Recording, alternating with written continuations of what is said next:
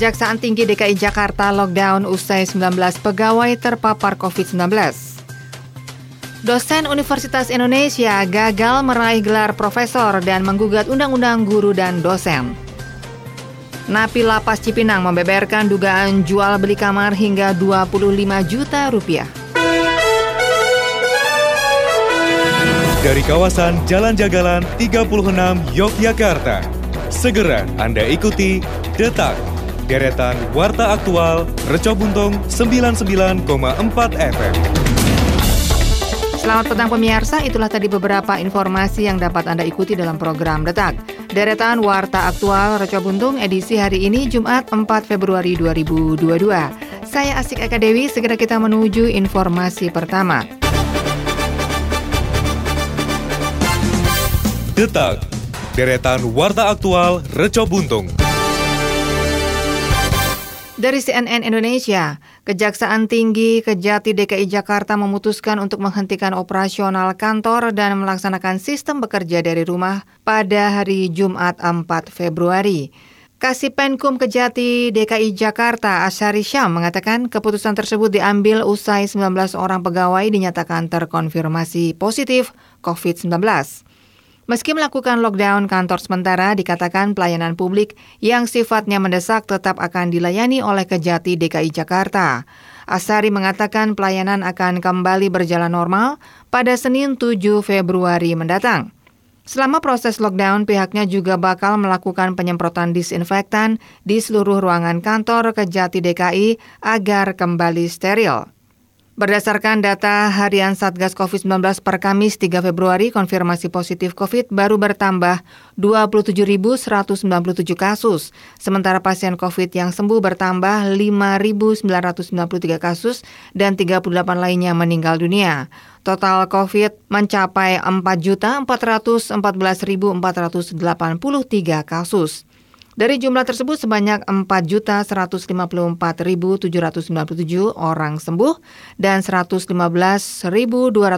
orang menjalani perawatan di rumah sakit dan isolasi mandiri, sementara 144.000 orang lainnya meninggal dunia.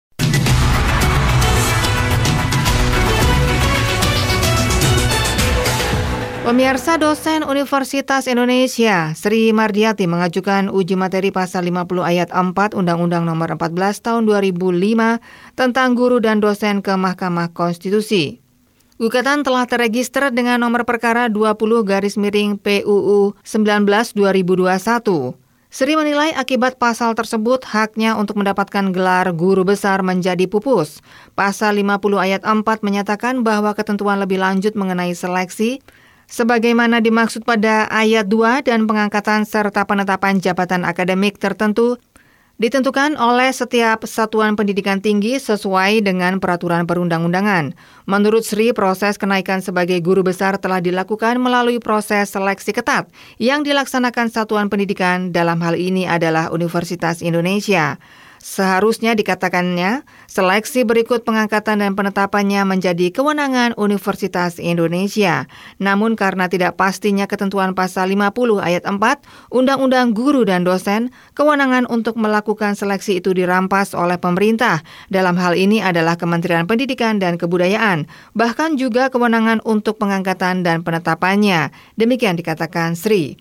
Kerja-kerja akademisnya sudah diakui dunia, namun mimpinya menjadi profesor ketiga di Departemen Matematika Universitas Indonesia kandas di kantor Kemendikbud dengan alasan jurnal internasional yang menerbitkan tulisannya sudah tidak terbit lagi. Padahal jurnal itu diakui oleh Kemendikbud sebagai syarat meraih gelar profesor. Sementara Kemendikbud juga menuding Sri Mardiati mengajukan administrasi terlambat, yaitu memproses satu bulan sebelum pensiun.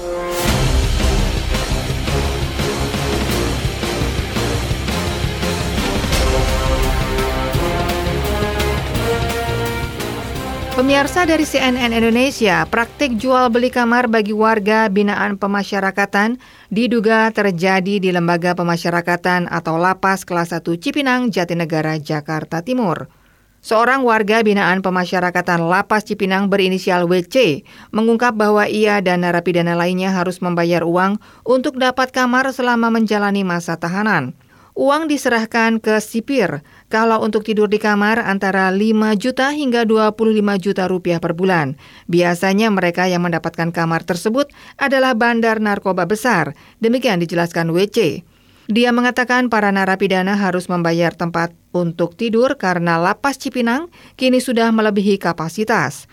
Untuk mendapatkan tempat tidur di lorong blok dengan alas kardus, mereka terlebih dahulu menyampaikan permintaan ketahanan pendamping atau tamping. Jika tidur di lorong dekat pot dengan alas kardus, diminta uang sebesar Rp30.000 per satu minggu. Istilahnya adalah untuk membeli tempat. WC mengatakan kasus jual beli kamar di Lapas Cipinang sudah sejak lama ada, bahkan jadi sumber pemasukan oknum petugas. Selama ini narapidana tidak berani melapor karena khawatir mereka bakal dipindahkan ke sel isolasi. Kepala Lapas kelas 1 Cipinang Tony Nainggolan ketika dikonfirmasi awak media berikut bukti foto kondisi tahanan membantah praktek tersebut. Dia mengatakan narapidana tidak perlu mengeluarkan uang untuk mendapatkan fasilitas, termasuk untuk tidur selama menjalani tahanan di lapas kelas 1 Cipinang. Namun Tony mengakui bila lapas kelas 1 Cipinang saat ini kelebihan kapasitas. Dari seharusnya diisi 880 orang, kini diisi sebanyak 3.206 orang narapidana dari berbagai kasus.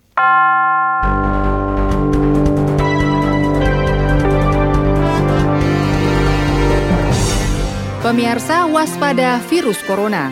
Penularan dari manusia ke manusia lewat cairan, batuk, bersin, dan berjabat tangan. Virus ditularkan jika Anda menyentuh cairan orang terinfeksi, lalu menyentuh area mata, hidung, mulut. Gejala-gejala yang perlu diperhatikan: batuk, pilek, sakit tenggorokan, demam, sakit kepala, dan sesak nafas. Hotline Kemenkes terkait virus corona di 021 5210 411 atau 081 2121 23119.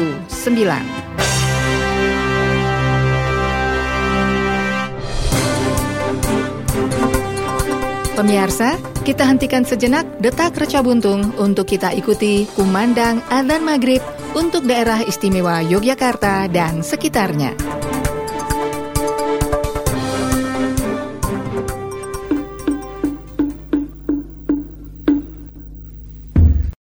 Allahu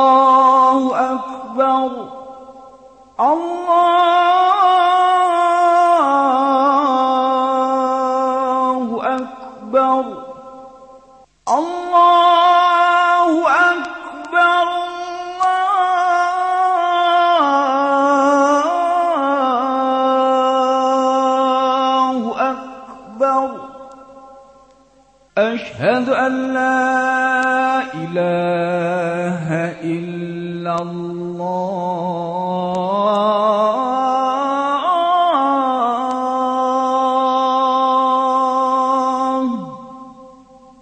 أشهد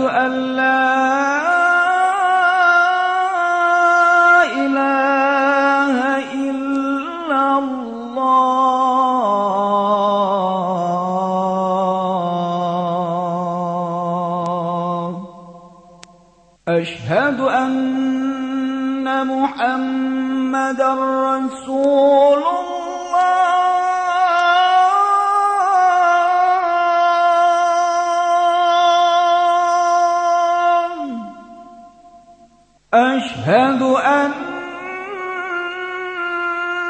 محمد رسول الله.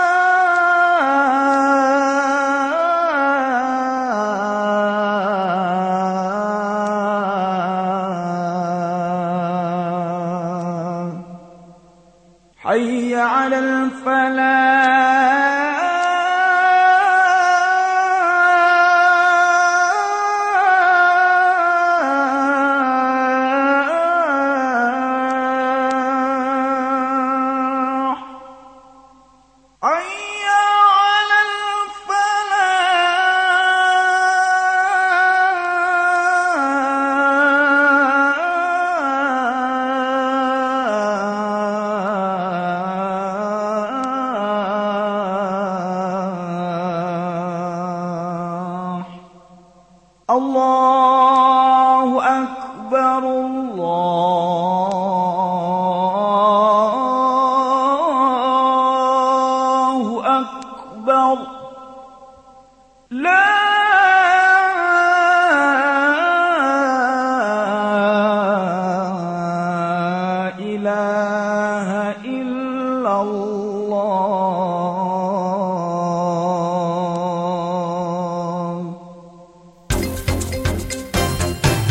Pemirsa, kembali Anda ikuti Detak, deretan Warta Aktual Reca Buntung.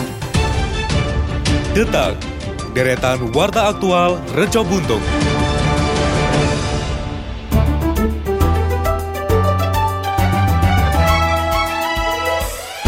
Baik pemirsa, masih Anda ikuti Detak, deretan Warta Aktual Reca Buntung bersama saya Asik Eka Dewi. Segera akan hadir rekan-rekan reporter yang akan menyampaikan beberapa berita daerah di segmen Jogja Selintas. Baik, terima kasih rekan Asik Eka Dewi. Pemirsa Jogja Selintas kami awali dari Sleman. Banjir lahar hujan terjadi di bantaran Kali Boyong, tepatnya di Padukuhan Turgo, Kalurahan Purwobinangun, Pakem, Sleman. Sebanyak 24 truk dilaporkan terjebak material banjir lahar hujan tersebut. Demikian dijelaskan oleh anggota SAR Kaliurang Winanto pada Kamis kemarin. Hingga pukul 14 lebih 20 waktu Indonesia Barat, Winanto mengungkapkan kondisi truk masih terjebak di lokasi kejadian. Puluhan truk tersebut posisinya berbaris. Dari 24 truk yang terjebak, ada satu truk yang saat ini kondisinya miring atau nyaris terguling. Sementara itu pemirsa 23 truk lainnya masih berdiri meskipun rodanya tertimbun material banjir lahar hujan di bantaran sungai dan tidak ada korban jiwa dalam peristiwa tersebut. Winanto bercerita puluhan truk tersebut bisa terjebak banjir lahar hujan Merapi karena saat material banjir mulai turun, truk paling depan kehilangan jalur saat akan meninggalkan lokasi sehingga membuat truk di belakangnya pun berhenti. Akhirnya puluhan truk terjebak. Kita beralih ke Kulon Progo. Pemirsa, pencurian sepeda MTB yang terparkir di garasi rumah terjadi di Kulon Progo. Pencurian tersebut terjadi di rumah yang beralamat di Pedukuhan 9 Kelurahan Kerembangan, Kapanewon Pancatan, Kabupaten Kulon Progo. Pencuri memasuki rumah milik Rebiman 58 tahun pada Rabu 2 Februari dini hari. Aksi pencurian tersebut pun terekam kamera pengintai atau CCTV yang terpasang di sekitaran rumah. Pelaku pencurian memasuki rumah sekitar pukul 2 lebih 40 waktu Indonesia Barat. Pelaku adalah seorang laki-laki yang menggunakan helm dan bercelana pendek. Ia masuk mengedap-ngedap di lingkungan rumah kemudian mengambil sepeda dengan leluasa. Keesokan harinya pemilik sepeda hendak menggunakan sepedanya yang diparkir di dalam garasi namun ternyata sepedanya sudah tidak ada. Dijelaskan oleh Ibtu Ineng Jeffrey sebagai Kasih Humas Polres Kulon Progo pada Kamis kemarin. Mengetahui adanya aksi pencurian tersebut, korban kemudian melaporkan ke Polsek Panjatan. Atas kejadian tersebut, total kerugian ditafsir sekitar 4 juta rupiah dan saat ini polisi masih melakukan penyidikan terhadap pelaku. Demikian pemirsa informasi dari Sleman dan Kulon Progo, sumber berita dari tribunjogja.com. Kita ke berita kota Yogyakarta yang akan disampaikan oleh rekan dari Pradita. Baik, terima kasih Mendamara. Pendengar, seiring dengan kenaikan kasus positif COVID-19 yang mencapai 219, naik tajam dibanding 11 hari sebelumnya yang hanya mencapai 10 kasus, maka Ketua Komisi A DPRD DIY dari fraksi PDI Perjuangan, Eko Swanto mendesak Pemda DIY untuk menegakkan disiplin protokol kesehatan di pusat keramaian. Hal ini ditujukan untuk menekan jumlah kasus COVID-19. Eko Swanto menyatakan melalui pencegahan Harapannya pelayanan kesehatan kepada masyarakat bisa terlayani dengan baik dan warga DIY selamat dari resiko fatal dampak penyakit COVID-19. Adapun langkah-langkah pencegahan yang perlu dilakukan seiring dengan lonjakan kasus COVID-19 pada beberapa hari terakhir ini, maka Pemda DIY diminta untuk melakukan kontrol pengawasan pengguna transportasi umum yang tidak menerapkan tes antigen bagi penumpangnya. Kemudian, menjalankan tes di pusat keramaian baik terminal, pasar, dan pusat aktivitas publik lainnya, seperti penggunaan peduli lindungi. Begitu pula melakukan pengecekan terhadap fasilitas protokol kesehatan, seperti kelengkapan wastafel apakah masih bisa digunakan atau tidak. Berikut petikan penjelasan Ketua Komisi A DPRD Eko Swanto. Nah dari data ini kita prihatin tentu saja dan ada beberapa hal yang kemudian penting untuk dilaksanakan. Yang pertama tentu saja Pemda punya tanggung jawab untuk secara disiplin, secara tegas membantu masyarakat menegakkan protokol kesehatan. Yang kedua, Pemda juga harus ya, bertanggung jawab untuk membantu masyarakat memfasilitasi sarana prasarana di dalam rangka penegakan protokol kesehatan ini khususnya di pusat-pusat keramaian. Sebagaimana kita ketahui pada bulan November 2021 yang lalu ya Pemda melalui alokasi anggaran yang ada bersama dengan Komisi A mengalokasikan 26,1 miliar ya, memfasilitasi perlengkapan-perlengkapan pencegahan. Di antaranya ada tabung oksigen.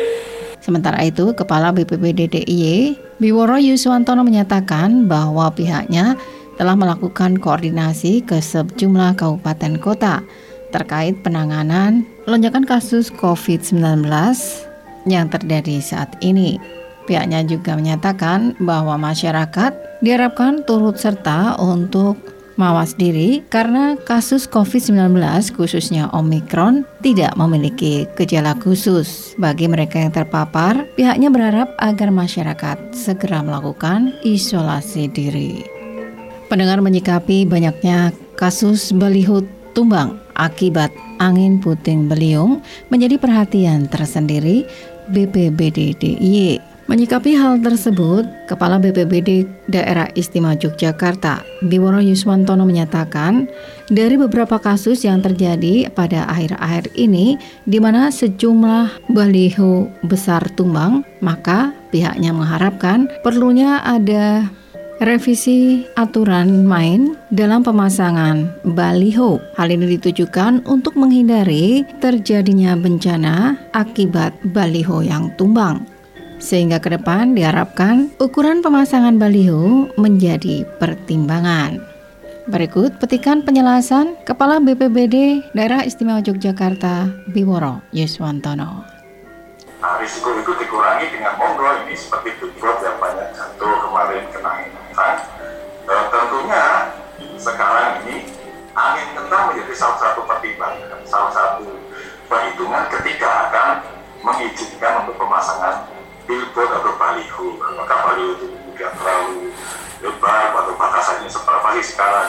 Sebagaimana diketahui, pada Kamis sore, hujan deras dan angin kencang di sejumlah wilayah di daerah istimewa Yogyakarta terjadi. Untuk kawasan Sleman di antaranya baliho maupun tiang listrik dan pohon tumbang di sekitar kawasan Ring Road Condong Catur. Sehingga menghambat arus lalu lintas di kawasan Ring Road Condong Catur. Kabit Humas Polda DIY Kombes Pol Julianto menyatakan bahwa kejadian tersebut tidak menimbulkan korban jiwa. Namun, Polda DIY harus mengalihkan arus kendaraan karena sejumlah jalan tertutup kabel listrik maupun pohon tumbang. Untuk itu pihaknya beserta BPD Sleman melakukan evakuasi baik baleho yang tumbang, tiang listrik maupun pohon. Dan dengan masih adanya cuaca ekstrim yang terjadi beberapa hari terakhir ini, maka masyarakat dihimbau untuk berhati-hati dan lebih waspada. Demikian informasi dari kota Yogyakarta, saya dari Pradita. Segera kita menuju ke rekan Meida Mara. Baik, terima kasih rekan dari Pradita dan pemirsa kembali lagi bersama saya Meida Mara untuk informasi dari Bantul dan Gunung Kidul. Wilayah Kabupaten Bantul mengalami peningkatan kasus COVID-19 bahkan virus ini sudah menyebar di lingkup sekolah yaitu di SMA N2 Bantul. Saat ini dilaporkan adanya 17 siswa yang terpapar virus corona. Atas kasus tersebut pihak sekolah akan menggelar swab massal yang rencananya akan digelar pada akhir pekan ini.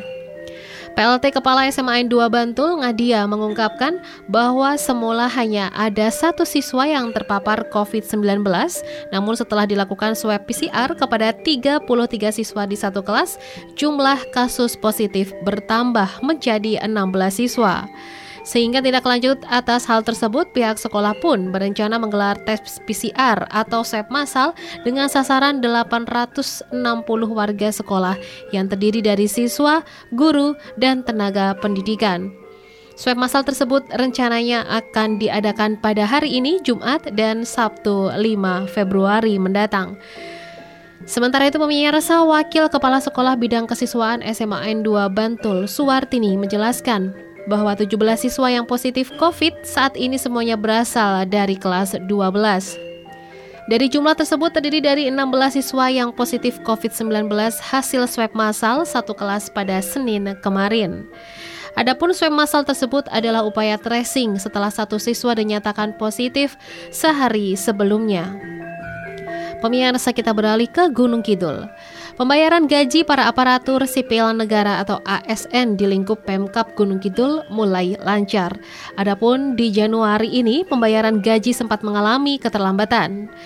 Sekda Gunung Kidul Derajat Ruswandono menyatakan gaji ASN di bulan Februari ini sudah dibayarkan tepat waktu. Menurutnya, dana yang dikeluarkan untuk membayar gaji ASN totalnya mencapai 36 miliar rupiah. Nominal dana ini dialokasikan setiap bulannya untuk pembayaran gaji. Derajat mengatakan sesuai prosedur pemberian gaji ASN dilakukan setiap awal bulan. Hal ini berbeda dengan karyawan swasta di mana gaji baru diberikan pada akhir bulan. Pada Januari lalu, ribuan ASN terpaksa harus bersabar lantaran gaji yang sedianya diterima awal bulan harus tertunda. Menurut Derajat, adanya sejumlah faktor penyebab keterlambatan pemberian gaji, antara lain adalah perubahan nomenklatur dan kelembagaan di Pemkap Gunung Kidul. Akibatnya, tiap OPD atau organisasi perangkat daerah harus melakukan penyesuaian secara struktural. Syarat tersebut antara lain adalah dokumen pelaksanaan anggaran atau DPA, entry anggaran kas oleh SKPD, dan surat persediaan dana triwulan pertama. Setelah seluruh syarat terpenuhi, barulah gaji ASN diberikan. Terpisah Kepala Badan Keuangan dan Aset Daerah atau BKAD Gunung Kidul, Sri Suhartanta mengungkapkan setidaknya ada sekitar 8 ribuan ASN. Mereka bertugas di OPD hingga Kapanewon. Ia menjelaskan besaran gaji setiap pegawai pun berbeda-beda, sebab menyesuaikan dengan pangkat jabatan hingga tunjangan yang dimiliki tiap ASN. Baik pemirsa, demikian informasi dari Bantul dan Gunung Kidul, sumber berita dari Tribun Jogja.com. Dan kita kembali ke rekan asik Eka Dewi untuk informasi yang terakhir.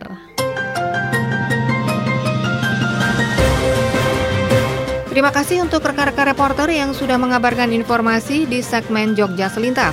Dan pemirsa, sekarang kita sampai ke informasi yang terakhir. Detak, deretan warta aktual Reco Buntung. Dari tribunjogja.com, Kantor Kementerian Agama Kota Yogyakarta berhasil meraih predikat wilayah bebas korupsi atau WBK serta wilayah birokrasi bersih dan melayani atau WBBM dari Menpan RB serta pelayanan prima. Atas prestasi tersebut, kantor Kemenak Kota Yogyakarta mendapatkan alokasi dana sebesar 1,55 miliar rupiah dari Kementerian Agama Republik Indonesia. Kepala Kantor Kemenak Kota Yogyakarta, Nur Abadi, mengatakan dana tersebut akan digunakan untuk rehabilitasi gedung dan bangunan kantor Kemenak Kota Yogyakarta. Ia berharap rehabilitasi yang dilakukan dapat membuat kantor Kemenak Kota Yogyakarta lebih representatif dan sarana prasarana semakin memadai. Dengan demikian, pelayanan kepada masyarakat juga semakin meningkat. Dengan rehabilitasi, ia juga ingin agar masyarakat nyaman ketika berada di kantor menunggu pelayanan. Sementara itu, pejabat pembuat komitmen Buyung Muhammad Iqbal menambahkan pekerjaan rehab gedung dan bangunan kantor Kemenak Kota Yogyakarta meliputi musola, hall transit kanopi buffet room approval, selasar teras keliling bangunan lantai 2 sepanjang existing approval, serta pekerjaan interior ruang kerja, ruang arsip, ruang laktasi, ruang transit PAUD, pos jaga security, kamar mandi, dapur, dan prasarana lingkungan halaman kantor.